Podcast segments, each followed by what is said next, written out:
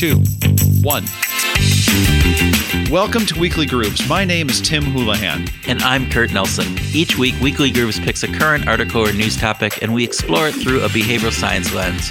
We dig in to help you understand the psychology behind the headline. The specific topic that spurs us to this conversation is current, but the insights are timeless. Okay. This week, we are looking to find a silver lining in all of the recent protests and civil unrest that has rocked our home city of Minneapolis, Minnesota. Immediately after the looting and the fire started, businesses around the town started to put plywood up over all of their windows and doors. Minneapolis started to look like it was bracing for a storm. Yeah, and you know, as these were going up, and some of them shortly after this, some of the storefronts started spraying messages on these plywood boards, and some of them were defensive messages like "Black families live here," and some joined in the protest with big BLM or Black Lives Matter painted across them.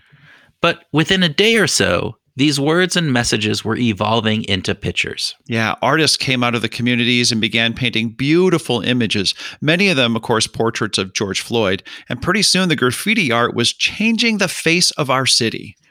We noticed a recent article in Minneapolis Star Tribune by Alicia Eller titled George Floyd Murals Graffiti on Boarded Up Twin Cities Businesses Spread a Message of Pain and Hope. In it, she shares, quote, in the wake of last week's riots, hundreds of artists around the city are transforming boarded up windows with messages of remembrance, hope, demands for justice, healing community, and pride for minority owned businesses. End quote.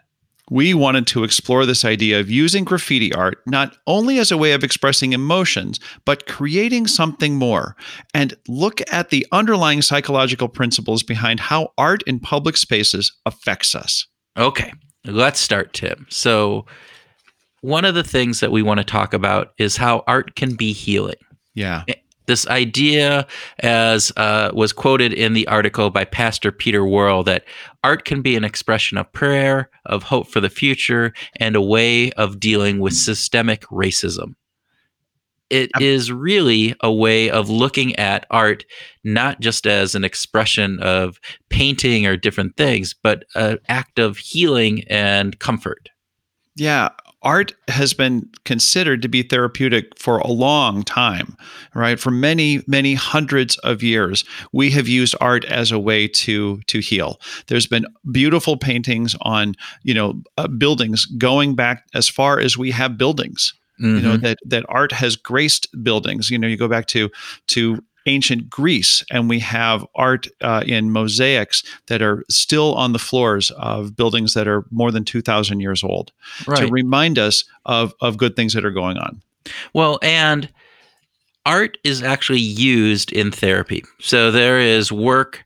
Um, art therapy has been used to help people with PSTD, and so if you think about the uh, civil unrest and and some of the looting and riots that are going on or have gone on, this this is kind of its this own world that's come out and said, "Hey, this is a way that we can heal. This is a way that we can overcome this because we're we're finding something to do, something that is expressive of the emotions that we're feeling, something that helps us process all of this, which is one of the big things, right? They're talking about this ability to be able to to put down in a picture, in an image, what you can't necessarily say in words.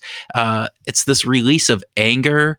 And sometimes this, even the act, it's a little bit defiant of defacing something, right? Is a way of letting go of the anger that's inside of us. Right. That it isn't just about anger. Anger is actually about some social pro-social message uh, ultimately right it's helping right. create the community yeah right yeah so i think one of the things that comes out of this is understanding that this art isn't only there to make a statement or uh, other aspects of it. It's not just to vandalize. It definitely isn't to vandalize. Most of this art is done on the plywood that uh, is easily taken down, but it's there as potentially a way of healing not only the artists who are doing it, but the community as a whole.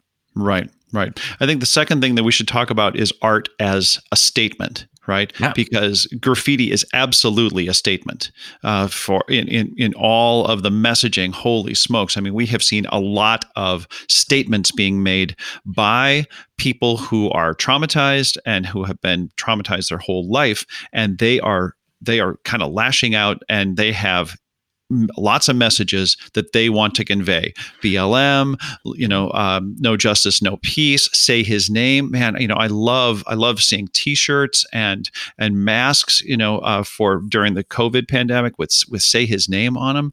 It's really really cool to have these reiterated and brought it's almost like a marketing and branding kind of a message but right. they're making a statement and, and that's about some of the the issues that are there. And then there's this other aspect which is about uh, a tribute to George Floyd right? Where it is you know rest in peace George Floyd RIP uh, a number of those facets that go on to this element.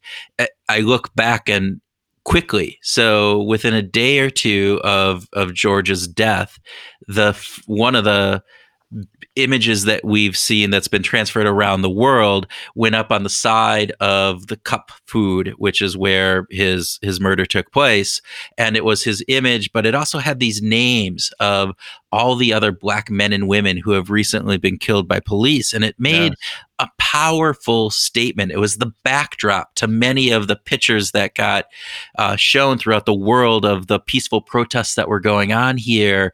And yet it was the stark reminder that this man died and not only him but all of these others. So it really was the statement saying hey take notice. This isn't something that we can just let there's a permanence to to to that um, yeah. one because that's actually a permanent uh, piece that's going to be staying there and I'm so glad that it is permanent and that there are other pieces that are going up that are permanent because the artist, the quality of the art is amazing. And I wish I wish this was a visual thing so we could just show videos of all of the neighborhoods that have magnificent art going up. It does it, it just lastly along this whole idea of art as a statement. I just want to sort of pose a question about uh, Civil War statues which are uh, topical in the news right now. And it just makes me wonder about uh, there's a lot of of statement that comes from uh, uh, from a from a Confederate war general being up there saying, "Okay, we're if if we're celebrating this general uh, who fought for slavery, then to some degree we're celebrating slavery mm. and everything that that general fought for." But I wonder what would happen if if we didn't take it down, if we just let it deteriorate. What if we just let it go and and not clean it up and not not try to protect it in any way and just let it degrade, could that also send a statement? Well, it could. And what, what if, and again, uh, you know, I'm not advocating defacing um, property, but what if it was uh, tagged and with some of these other messages, these other statements? Um, you know, there could be a way of looking at that too as this really strong protest against those particular aspects of our history that have led us to where we are today uh, in that. So, uh, which is an interesting piece of all of this is we we talk about some of the political messages that are going on. Um, there's a lot of of the art that's around town that is, you know, uh, defund the police you know, action, you know, yep. fuck 12, uh, all sorts of ACAB, all, you know, these, these, these elements that are really political statements. And you go, it goes so far as even within Washington, D.C., where the mayor had Black yeah. Lives Matter painted on the street right out in front of the White House as a political statement. And, and, you agree or disagree with that political statement, it's powerful because it is such a uh, prevalent message that is in our faces all the time, which I yeah. think gets to the next piece that we want to talk about where images influence action. Yeah, they absolutely do. And we go back to our friends at Ogilvy that a few years ago went into a borough of London where there was a pretty high crime rate, and they painted uh, f- images of the children's faces from the neighborhood. So it wasn't just any children's faces, but they were actually kids that lived in the neighborhood. And they painted these on the, the, the storefronts and the doors. And they found that uh, this was not, let's just let's make a note, this was not a scientific study. There was no control group, but they anecdotally discovered that in by the end of that year, crime had decreased by 24%. And over three years, crime decreased by 17% in, in those areas where, where the, the kids' faces were painted. Right. And so it, it because of the, the paintings, it, it influenced behaviors. And so, one of the things that I'm wondering about the images that are being painted and used here in Minneapolis, and maybe in other towns as well, I don't know about those, but are we are we priming people because that's a prime right it, it, it isn't right. uh, one of those pieces right. so we're priming people or, or so, a prompt uh, up front prompt. and then eventually a, a, prime yeah right so this idea of are we priming people with these images to think about you know police brutality towards minorities and black men in particular to yeah. keep that constant to keep that message of resistance up and moving forward. I think there is something to be said about having a positive impact on changing our cultural norms with these that this is a way of actually making change happen because these images are this constant reminder, particularly for people like you and me. We talked last week very, you know, uh, from the heart of this, but we're, you know, 50 something white guys, and it's not top of mind for us. But with these images being up and staying up, every time I go out now, it's a constant reminder. And I think that's a good thing. I think that's a positive thing to drive the change that we all i believe all people want. They, we want a more just we want a more uh, equal society and this is a way of actually driving that change. Yeah. Yeah. And i think the the last thing on this is just it's gorgeous. So thinking about that kurt makes me uh, really hopeful right? That we can turn a war zone into a modern art gallery, that we can do something that is really beautiful. This is a phoenix kind of experience, right? Where we can take the ashes and turn it into something that is magnificent and wonderful and celebrate it and not let the burned out buildings, which there are many in uh, in Minneapolis right now, but we can turn our streets into these really wonderfully beautiful beautiful places to to live. And and by the way, just have to say a shout out to Bogota, Colombia, that that um, that authorizes uh, graffiti art around around the city. Like it's okay to to have uh, wall art pretty much anywhere in the city. It, I, I, believe it is literally anywhere in the city, and it's really cool to go through bad neighborhoods and see this magnificent artwork on on the walls. And you got to think it's got to have a positive influence on us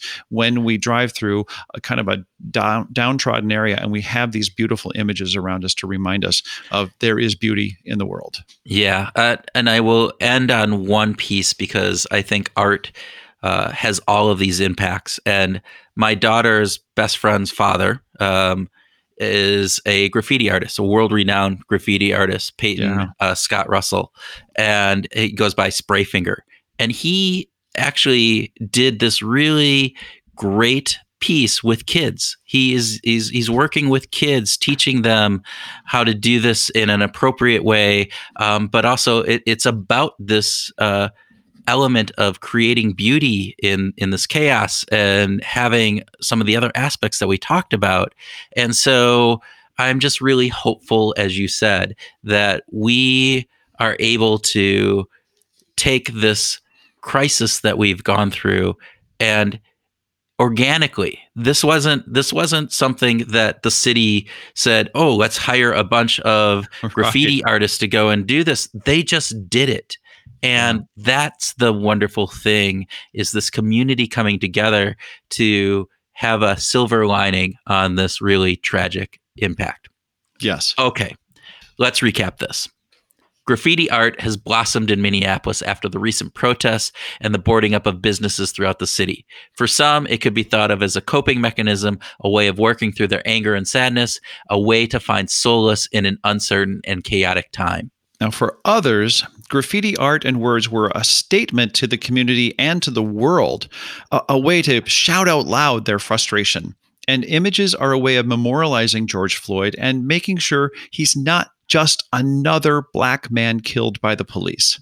Finally, this is a way of building beauty and joy uh, in our community. People are out on the streets taking pictures. We are looking at this as a way of healing the community, of making the ugly pretty. We are not in a war zone. We are in an art gallery. It brings hope, at least to me and to Tim in this troubled time.